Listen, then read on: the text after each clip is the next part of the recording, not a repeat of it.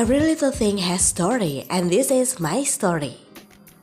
Assalamualaikum, hai pals, welcome back to my podcast. This is Story Pie. Kali ini aku ingin membahas soal penyesalan. Setiap orang pasti memiliki penyesalan dalam hidupnya ya. Cuma penyebabnya aja yang berbeda-beda. Beberapa hal yang bikin seseorang itu hidupnya dipenuhi penyesalan di antaranya yang pertama mungkin berteman dengan teman-teman yang merugikan. Ini nih yang bakalan bikin kamu nyesel. Kalau kamu terus temenan sama orang yang merugikan, misalnya menggiring kamu ke arah yang tidak baik dan menjauhkan kamu sama keluarga.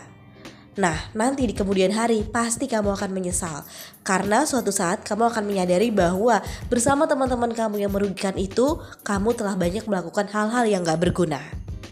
Yang kedua, mungkin kamu pernah nih ada di suatu kondisi di mana saat seseorang membutuhkan kamu, tapi kamunya nggak ada.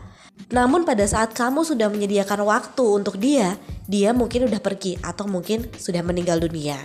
Nah, ini banyak ya yang mengalami dan penyesalannya itu wah nggak habis-habis mungkin bisa dalam jangka waktu bertahun-tahun. Yang ketiga biasanya hal-hal yang berhubungan dengan orang tua. Misalnya nih, kamu memperlakukan kedua orang tua kamu dengan tidak baik. Siapa sih menurut kamu orang yang paling penting di dunia ini selain orang tua kamu?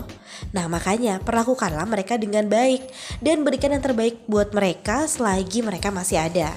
Jangan sampai kamu menyesal di kemudian hari karena nggak bisa memberikan yang terbaik buat kedua orang tua kamu. Selanjutnya, hal yang bikin seseorang menyesal dan mungkin kamu juga mengalaminya ya adalah hidup boros atau tidak memanfaatkan uang dengan baik. Di saat uang ada, kamu malah pakai buat party, buat foya-foya, buat shopping dan membeli hal-hal lain yang mungkin gak kamu butuhkan. Di kemudian hari saat terjadi sesuatu dan uang itu udah gak ada lagi, nah kamu baru deh tuh nyesel. Kenapa kemarin-kemarin aku gak invest atau gak ditabung atau disimpan untuk hal-hal yang berguna di kemudian hari nanti. Nah, itu kan hal berikutnya yang mungkin bikin seseorang dan termasuk kamu hidupnya dipenuhi penyesalan adalah hidup dengan disetir orang lain. Artinya kamu terlalu mendengarkan kemauan dan perkataan orang lain. Kamu gak pernah bisa menjadi diri sendiri. Jadi sebelum menyesal, hiduplah berdasarkan apa yang kamu inginkan. Jangan hidup berdasarkan apa yang mereka inginkan. Oke? Okay? Apalagi coba yang bikin kamu menyesal? Aku pribadi, aku pernah menyesal karena marah dengan seseorang dalam waktu lama. Jadi perasaan aku terus menerus gak bisa memaafkan. Dan saat seseorang itu pergi, aku baru menyesal kenapa kemarin aku marah sama dia. Yang terakhir, mungkin masih bisa lebih banyak lagi ya, tapi ini cukup terakhir aja yang bikin kamu menyesal kemungkinan adalah menyia-nyiakan waktu. Kamu lihat misalnya teman kamu sukses di usia yang sama dengan kamu dan kamu menyesal kenapa sebelumnya saat teman kamu bersusah payah merintis bisnis atau hal-hal berguna lainnya, kamu malah foya-foya, terus bergaul sama orang-orang yang menjerumuskan ke arah yang gak baik, nongkrong-nongkrong gak jelas, sehingga gak kerasa waktu sudah terbuang percuma dan gak bisa balik lagi. Baru kerasa kan? Saat kamu melihat orang lain sukses sementara kamu malah tenggelam. Ya penyesalan itu memang wajar terjadi di kehidupan setiap orang. Dan sudah pasti munculnya belakangan. Nggak mungkin penyesalan muncul di awal. Tapi dengan penyesalan itu kamu bisa lebih banyak belajar. Jangan penyesalan itu kamu simpan berlarut-larut sehingga kamu nggak bisa move on Terus gimana dong cara mengatasi penyesalan yang berlebihan dalam hidup?